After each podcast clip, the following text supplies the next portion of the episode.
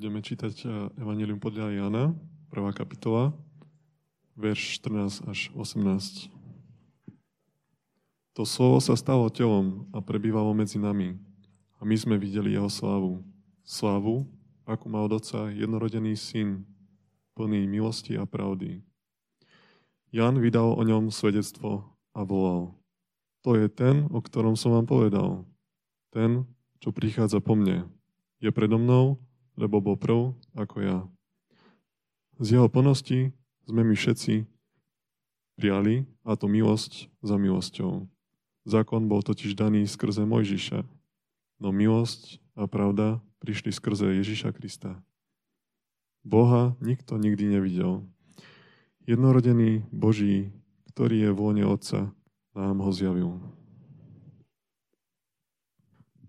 Pane, náš Boh, ďakujeme Ti, že sme sa mohli stretnúť tu a teraz, túto nedeľu adventnú, na tomto mieste. Ďakujem Ti mm, za ľudí v zbore. Ďakujem Ti za Mareka, skrz ktorého môžeme počúvať Tvoje slovo, slovo pozbudenia, slovo utechy a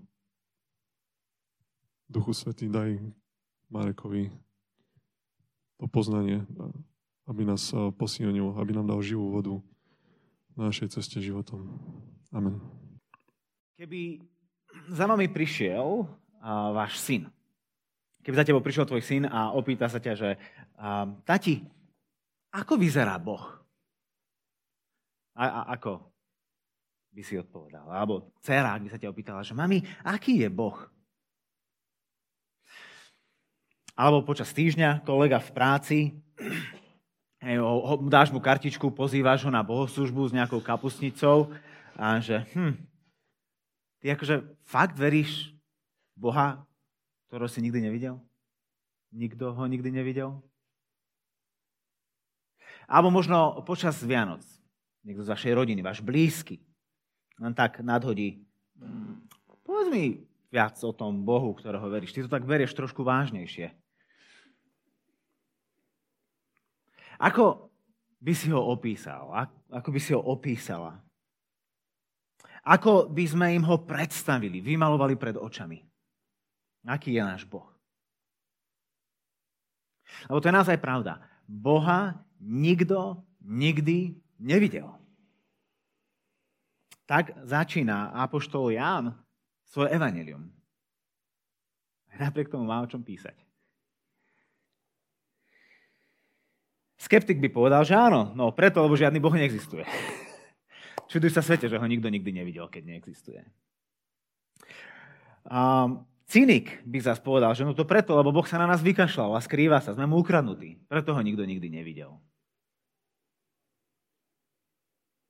Skrýva sa Boh pred nami? Prečo ho nikto nikdy nevidel? Kde je?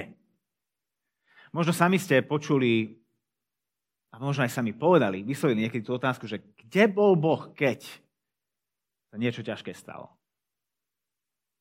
Kde bol Boh, keď ma nespravodlivo vyhodili z práce a prišiel som o peniaze? Keď mi, keď mi nevyplatili mzdu? Kde bol Boh vtedy, keď sa diala táto nespravodlivosť? Kde bol Boh, keď ma podviedol partner a, a, a zlomil mi srdce, rozbil mi život? Kde bol Boh, keď opitý šofér zrazil dieťa pri ceste. Keď ten opitý šofér zrazil tých študentov v Bratislave na zastávke. Kde bol Boh vtedy? Kde bol Boh, keď stovky ľudí počas pandémie zomierali v samote? Kde bol Boh, keď letela ruská raketa? Kde je? Skrýva sa? Zabudol? Vykašľal sa na nás? Existuje vôbec?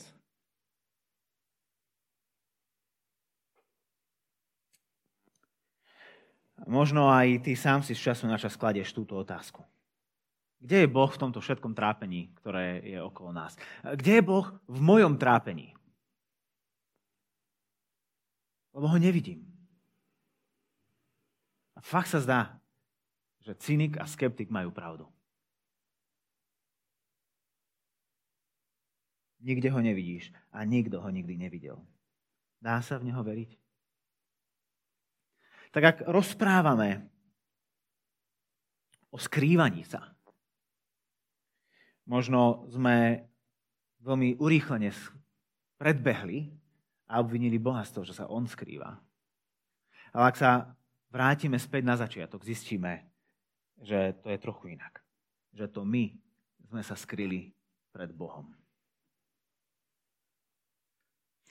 Ján nás, na, na začiatku svojho evanelia berie vždy na začiatok Božieho príbehu. Ej, tak začína jeho evanelium. Na počiatku bolo slovo, ako aj kniha Genesis, prvá kniha Biblie, začína slovami na počiatku Boh stvoril nebo i zem. A, a rovnako aj, aj teraz. Na samom začiatku Božieho slova, v knihe Genesis, v prvých kapitolách čítame o tom, ako dobrý Boh stvoril dobrého človeka na, do dobrého sveta. Čítame o tom, ako všetko bolo dobré. Čítame o tom, ako Boh stvárnil človeka z prachu zeme, vdýchol mu život a človek sa stal živou bytosťou.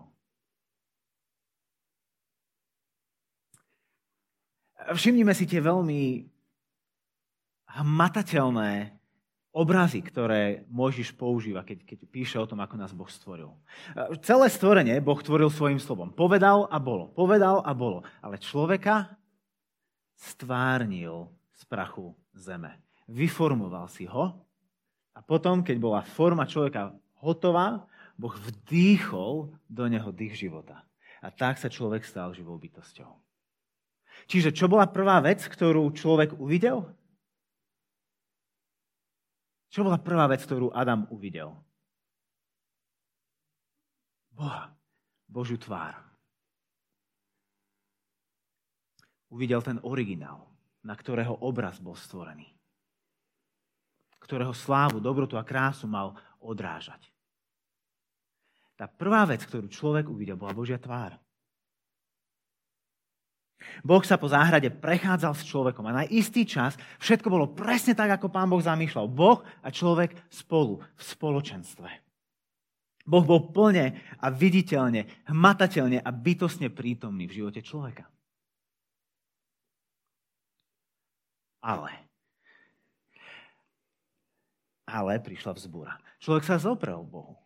Odmietli sme jeho slovo, jeho, jeho dobrotu, jeho múdrosť, jeho prikázanie. Jeho múdrosť a lásku. A čo to malo za následok? Ako človek zareagoval na Božiu prítomnosť potom, ako zhrešil, ako sa, obra- ako sa odvratil od Boha? Čo urobili Adam a Eva, keď započuli, ako sa Boh prechádza opäť za popoludnejšieho vánku záhradou? Skryli sa. Boh hľadá človeka a človek sa pred ním skrýva, lebo je nahý, lebo si uvedomil svoju vlastnú obnaženosť, svoju vlastnú nedokonalosť, lebo, lebo si uvedomil, ako sa vzbúril Bohu. Nedokázali sme na neho hľadiť, lebo, lebo jeho svetosť, jeho dokonalosť, jeho čistota, jeho krása, to, čo by sme mohli označiť slovom sláva, jeho hodnota, to, kým on bol, bolo príliš veľa na to, aby sa človek pred Boha postavil o svojom hriechu. A tak sme sa skryli. Hamba nás hnala do kríkov. Z figových listov si utvorili svoj prvý odev. Skryli sme sa a zakrývali sme sa. A tak bol človek vyhnaný z raja. Nemohol viac byť a, s Bohom, pretože Božia krása sa zrazu pre neho stala smrteľnou. To, čo malo byť pre, pre človeka životodárne, sa pre človeka stalo zrazu život ohrozujúce. Tak Boh, ktorý stvoril človeka pre vzťah s ním, nakoniec musel človeka odohnať od seba. Inak jeho svetosť, jeho čistota, jeho dokonalosť, keby prišiel do kontaktu s človekom, ho zničí.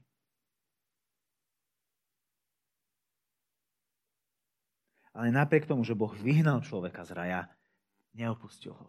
Hľadal spôsoby, ako opäť môže byť s ním. Ako by spoločenstvo Boha a človeka mohlo byť obnovené. Ako by mohol zničiť hriech v nás, bez toho, aby zničil nás. Lebo v ňom, v Bohu, je náš život. A bez neho chradneme, bez neho zomierame. A sme sa zrazu dostali do patovej situácie. Ak sme bez Boha, zomierame. Ak prídeme ku Bohu, zomrieme. Aká je nádej pre nás?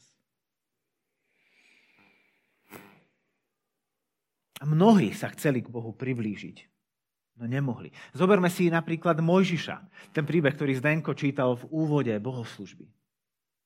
Možiš, najväčší vodca izraelského národa, toho, ktorého si Boh vyvolil, aby, aby, aby vyviedol izraelský národ z egyptského otroctva, ten, skrze ktorého Boh rozdelil more a Izraeliti prešli po púšti, ten, ktorý od Boha prijal 10 božích prikázaní, ten, ktorý viedol izraelský národ púšťou, ten, skrze ktorého sa diali divy ako cez nikoho iného, on prišiel za Bohom a podal mu, ukáž mi svoju tvár. Len jednu vec si žiadam vidieť tvoju tvár.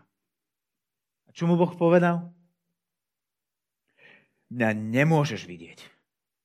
Lebo mňa nikto nemôže vidieť a zostať pri tom nažive. Dokonca ani ty, Mojžiš. Ale Boh mu chcel vyhovieť.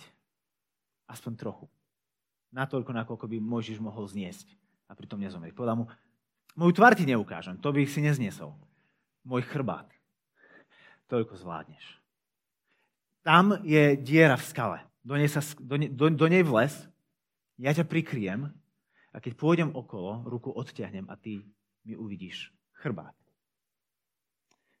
Ale moju tvár nemôžeš vidieť. A potom v tej 34. kapitole neskôr čítame, ako sa presne toto stalo, ako Boh prechádza pred Mojžišom a Mojžiš vidí jeho chrbát a, a jeho kolená ho neunesú, jeho nohy ho neunesú a padá na zem a klania sa mu. Uvidieť Boží chrbát spôsobí to, že padáme. Uvidieť jeho tvár, stať tvárou tvár tomuto svetému a dokonalému a čistému Bohu to nikto neprežije. Ako by teda Boh mohol byť s človekom, keď je pre človeka tak nebezpečný? Keď jeho svetosť a vznešenosť tak prúdko reaguje s našou temnotou a s našim hriechom. Boh našiel spôsob, ako môže prebývať medzi svojim ľudom a oni to zároveň prežijú. A tým riešením bol svetostánok. Doslova svetý stánok, svetý stan. Izraeliti putovali po púšti v stanoch. Bolo také jedno veľké stanové mestečko, jedna taká veľká pohoda, ktorá sa akože posúvala. Len to nebolo 30 tisíc, ale proste milióny ľudí, ktoré sa hýbali púšťou a úprostred tohto veľkého, v podstate stanového veľkomesta bol stan, ktorý sa volal Svetostánok, Svetý stan. V ňom Boh povedal, že v ňom bude prebývať jeho meno. Tam Boh bude prítomný, doslova a do písmena, uprostred svojho ľudu.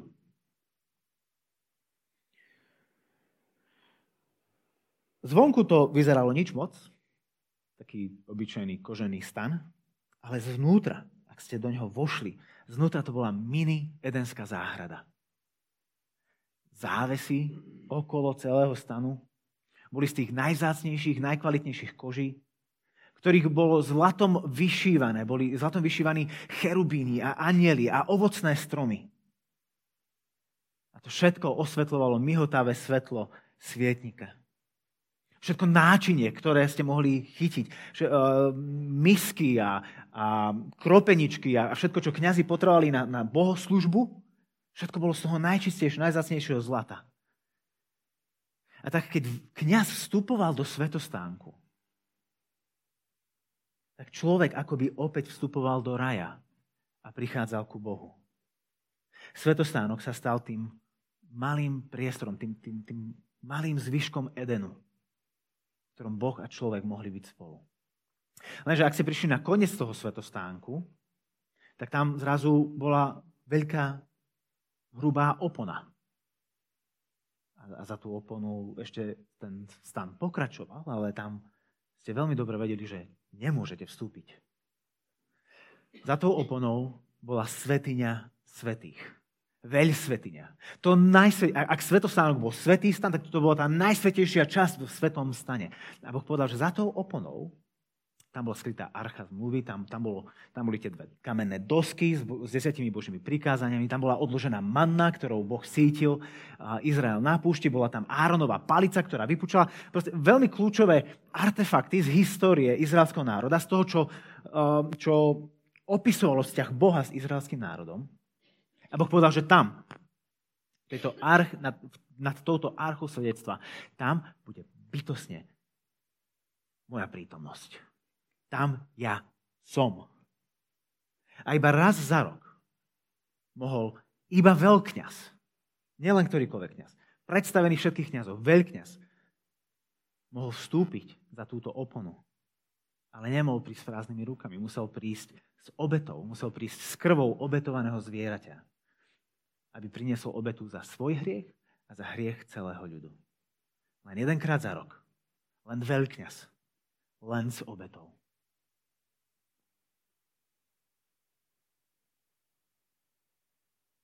Kedykoľvek inokedy by takto pred Boha predstúpil, alebo ak by prišiel pred Boha bez obety, na mieste by zomrel.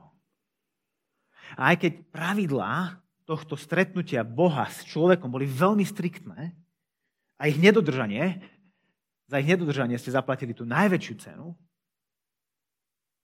stále to bola za to veľká milosť. Že človek opäť mohol byť že Boh opäť mohol byť s človekom. Že človek sa opäť mohol priblížiť k Bohu. Aspoň na ten krátky okamih. Raz za rok. Jeden človek, ktorý reprezentoval všetkých. Boh vytvoril spôsob, ako môže prebývať uprostred svojho ľudu a byť tvárou tvár človeku. A tak Boh prebýval medzi svojim ľudom na púšti. Od záhrady jeden to malo veľmi ďaleko. Stále Boha a človeka oddelovala tá opona. Stále oddelovala človeka a Boha potreba obety. Na, napriamo ku nemu nikto nikdy nemohol prísť. Lenže stránkami starej zmluvy sa nieslo očakávanie, že to tak nebude navždy. Že to, čo mohol veľkňaz zakúsiť raz za rok na krátky okamih, sa raz rozšíri na celý národ. Cez proroka Zachariáša Boh takto volá, volá na svoj ľud. Lesaj a raduj sa, dcera Siona. Pozri, prichádzam a budem bývať uprostred teba. Znie výrok hospodina. Raz nadíde deň radosti a plesania, keď Boh príde a bude bývať uprostred svojho ľudu. Jedného dňa sa Boh akoby opäť ocitne medzi nami. A odokrie sa pred nami. My sme tí, ktorí sa pred ním skryli ale on sa nám ukáže taký, aký je. A na prvej strane Jánovho Evanelia sa dozvedáme, že ten čas konečne nadišiel. Že Boh, ktorý nás stvoril, toto svetlo, ktoré sme nespoznali a neprijali, toto slovo, ktorým postal celý svet, to sa stalo telom a prebývalo medzi nami. A my sme videli jeho slávu, slávu, akú má od jednorodený syn plný milosti a pravdy. A to slovo, ktoré tam je v tom 14. verši preložené ako prebývalo, to isté slovo sa používa v starej zmluve, keď sa hovorí o svetostánku. Doslova, to slovo sa stalo telom a stanovalo medzi nami. Roháček, to je taký starší, veľmi doslovný preklad Biblie, slovenský. On to, Roháček to prekladá, že a slovo sa stalo telom a stánilo. Ježiš kempoval medzi nami. I, inými slovami, Boh si medzi nami rozložil svoj stan. Prišiel na našu púšť a nasťahoval sa. Hej, nedá sa v týchto Jánových slovách nepočuť tá odvolávka na, na, na svetostánok, ktorý putoval s Božím ľudom púšťou. Ján hovorí, že v Ježišovi Kristovi Boh prebýval medzi svojim ľudom v tele. Slovami Katky Brichtovej, Boh dal stenu preč. Už nebola žiadna opona, ktorá by ho oddelovala od človeka.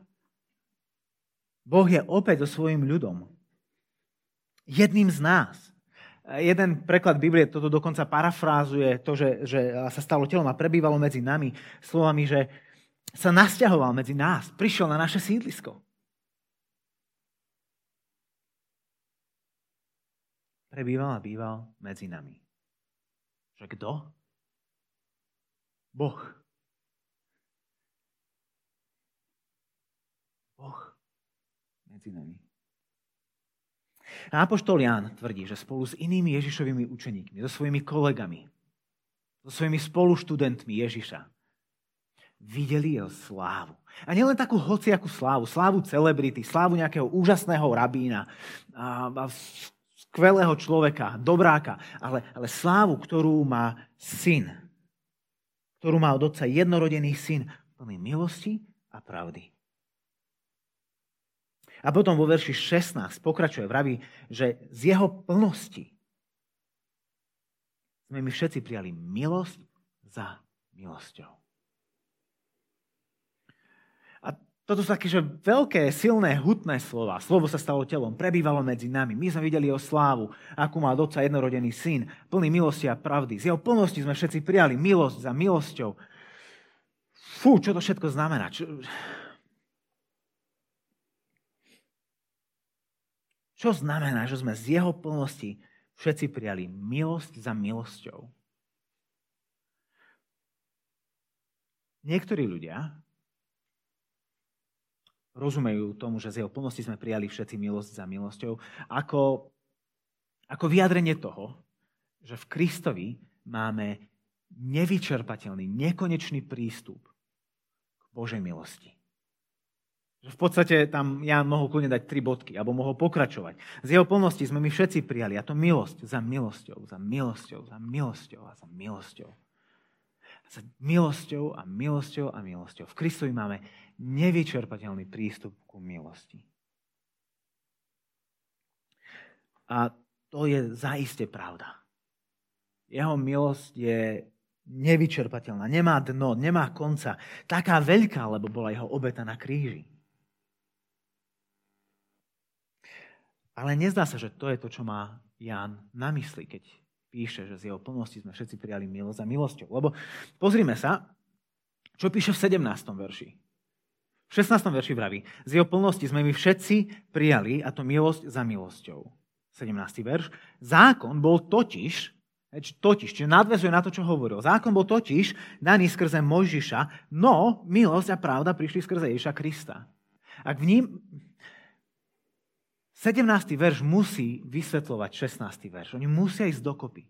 A tak ak 16. verš znamená, že Kristus prináša nevyčerpateľnú milosť, ako potom to, že cez Mojžiša bol daný zákon, ako, ako toto na seba nadvezuje. Ako keby Ján stratil niť a začína novú myšlienku v 17. verši, ale, ale hovorí, že totiž, on nadvezuje, tieto dva verše musia ísť spolu. A tak jeden zo spôsobov, ako sa dá rozumieť tejto fráze milosť za milosťou, je ten, že z jeho plnosti sme všetci prijali milosť za milosť.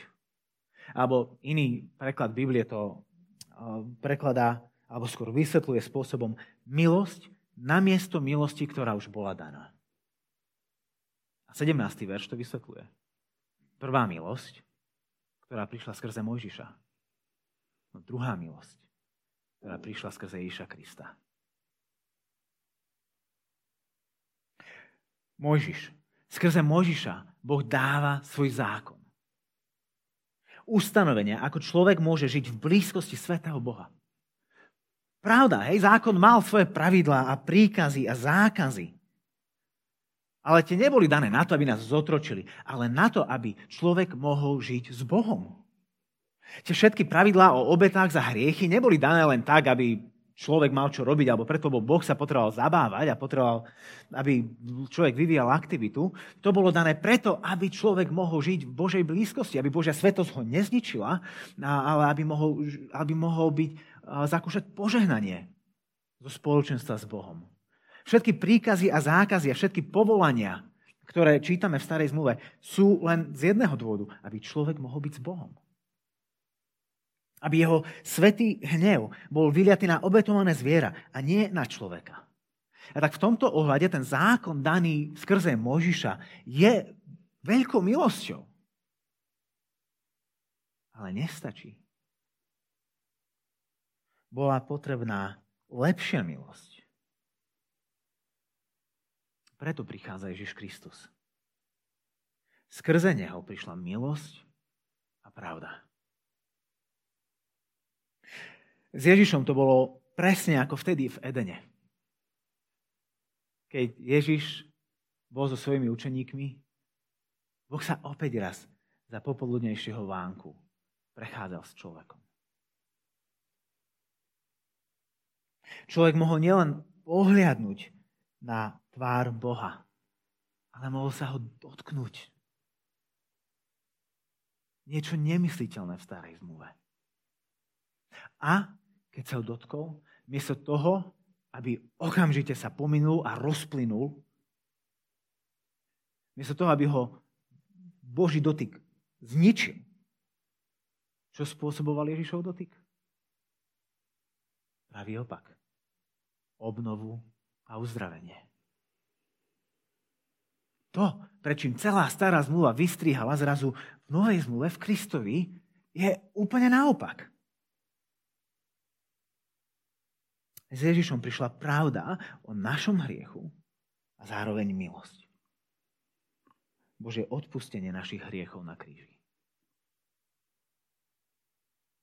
A tak Jan správne povedal, že Boha nikto nikdy nevidel. Ale to nebolo všetko.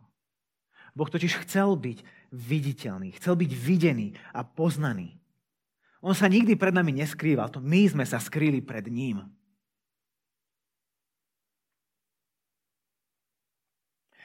A preto prišiel za nami. Vyhľadal nás v našom temnom svete. Ako Ján hovorí, jednorodený Boží, ktorý v lone Otca nám ho zjavil.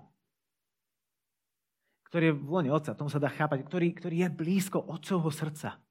Ktorý dôverne pozná srdce Otca. Ten nám ho prišiel zjaviť.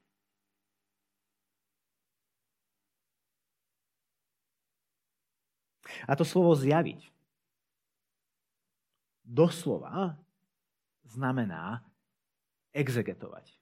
A teda prepáčte, že ja tu akože hádžem, že no a to, čo to doslova znamená, to je, že svetostánkoval, doslova to znamená exegetoval. Ale, ale nachádzame sa v úvode Janovho Evanelia, kde on používa tie najbohatšie slova, vyťahnuté zo starej zmluvy a, a z celého Božieho zjavenia, alebo nás pripravuje na to, o čom potom bude celé jeho Evangelium. A ale teda, keď, keď Ján hovorí, že v 18. verši, že Boha nikto nikdy, nikdy nevidel, jednorodený Boží, ktorý je v lone Otca, nám ho zjavil. Tedy, že jednorodený Boží, ktorý je v lone Otca, nám ho exegetoval. A exegéza je niečo, čo Dominík, Miro a ja robíme každú, každý týždeň, keď kážeme a pripravíme si kázeň. Lebo ex, exegéza znamená výklad pozeráme do Božieho slova, snažíme sa pochopiť, čo v ňom je, čo v ňom pravdivo je, a aká je tá pravda, ktorá v ňom, ktorú v ňom Boh zjavuje a snažíme sa ju vyextrahovať, ju pochopiť a priniesť potom v nedelu a ju vysvetliť. To je exegéza to, to sa veľmi, to kazatelia a tí, ktorí si pripravujú kázne a témy, používajú to slovo. A to je slovo, ktoré tu Ján používa. Vlastne to, čo my tu robíme nedelu čo nedelu, keď otvárame Bibliu a sa ju snažíme pochopiť, to je presne to, čo Ježiš spravil, keď prišiel. Prišiel, aby sme my mohli pochopiť Boha. Aby sme mali pravdivý výklad o Bohu. O tom, kým Boh naozaj je. Aby sme pochopili, čo naozaj je v jeho srdci, o čo mu naozaj ide, že on nie je skrytý a že prichádza za nami, aby nás vyhľadal a zachránil. Ježiš je výkladom Boha. List Hebrejom o Ježišovi hovorí, že on je odblesk Božej slávy a obraz jeho podstaty. To, čo hriech v Adamovi pokazil, keď bol Adam stvorený na Boží obraz a hriech to pokazil. Teraz, keď sa pozeráme na seba, vidíme, vidíme čiastočky Božieho obrazu, ktorý stále v sebe nosíme, ale ten, ale ten dokonalý, pravdivý obraz o Bohu je porušený hriechom. To v Kristovi neplatí. V ňom vidíme Boha takého, aký je. Pavol v liste Kolosanom zase hovorí, že Ježiš je obraz neviditeľného Boha. Ako keď proste infračervené žiarenie a, a, a, ne, a spektrum, ktoré ľudské oko nie je schopné vidieť, ale máme na to senzory, máme na to čidla, ktoré to dokážu zachytiť a vedia to, vedia to preniesť do nášho viditeľného spektra, fotky z vesmíra. To je to, čo Ježiš robí. Neviditeľného otca, ktorého nikto nikdy nevidel, ale syn, ktorý je v lone otca, ktorý je pri jeho srdci, ktorý ho dôverne pozná. Ježiš ho prenáša do nášho spektra, aby sme rozumeli, aký Boh je. A to najviac dokazuje na kríži. Tam vidíme, že Boh sa neskrýva. Ježiš bol odhalený na, na kríži pred všetkými, aby všetci mohli vidieť, aký je Boh. Tam vidíme Ježiša, ktorý sa mohol ľutovať, ale miesto toho sa stará o svoju matku a, a hovorí Jánovi, tomuto učeníkovi, hľa, tvoja matka žena, hľa tvoj syn. Ako, ako, ako najstarší syn sa stará o to, aby, aby o jeho mamu bolo postarané. Ktorý sa z kríža modlí za tých, ktorí ho vraždia. Modlí sa, oče, nepočítaj im to za vinu, lebo oni nevedia, čo robia. Ktorý dokonca na kríži evangelizuje Lotra a ho zachraňuje do posledného dychu. A tak na kríži vidíme Božie srdce. Na kríži vidíme, aký Boh naozaj je. A prečo prišiel. A o čo mu ide. A že on sa pred nami neskrýval. My sme sa skryli pred ním. A tak náš kontakt s Bohom mal pre, úplne opačný dopad, ako mal mať. Miesto toho, aby keď sme prišli do kontaktu s ním, sme okamžite prestali existovať, a sme boli zničení jeho svetosťou a dokonalosťou, jeho krásou, jeho slávou, my sme boli zhojení, zcelení, uzdravení. A ten, ktorý bol rozbitý, ktorý bol zlomený, bol on. To, to obetované zviera ktorého krvou mal veľkňaz prísť do svetine svetých, aby zotrel vinu celého národa? Tá krv teraz nie je obetovaného baránka, ale obetovaného Syna Božieho.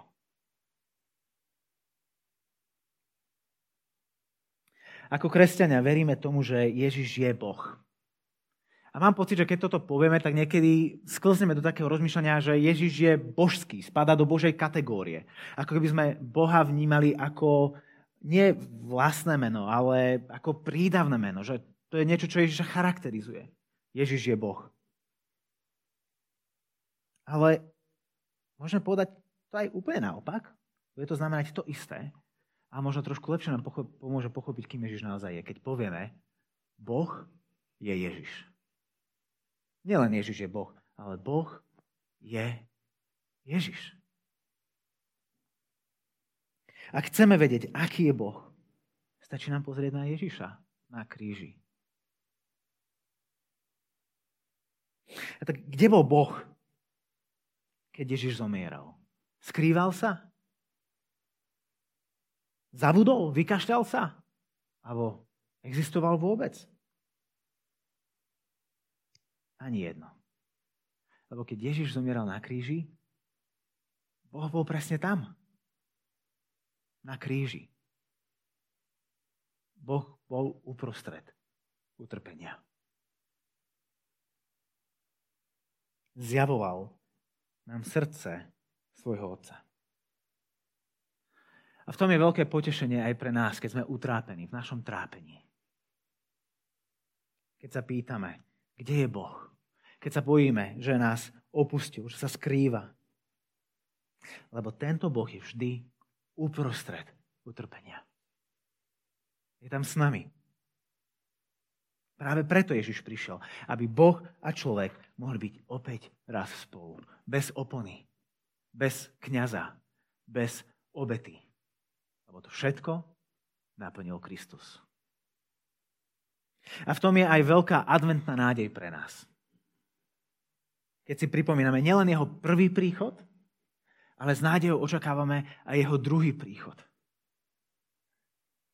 A v ten deň, keď opäť raz príde, čítame na konci Biblie, hej, tak ako sme boli na začiatku, tak ideme aj na koniec. Na konci 21. kapitole knihy Zjavenia čítame o tom, že v ten deň, keď príde, zaznie mohutný hlas. Pozri, baránok, Boží stánok medzi ľuďmi. Boh bude s nimi prebývať a oni budú jeho ľudom. On sám, ich Boh, bude s nimi. To, čo Zachariáš prorokoval, stane pravdou. Zotrie im z očí každú slzu. Smrť už viac nebude. Ani smútok, ani nárek, ani bolesť už nebude. Lebo čo bolo skôr, sa pominulo. A tak, kým ešte stále čakáme, hľaďme spolu na Krista. Skrze ktorého prišla milosť a pravda. On nám zjavuje svojho Otca. Boha takého, aký je.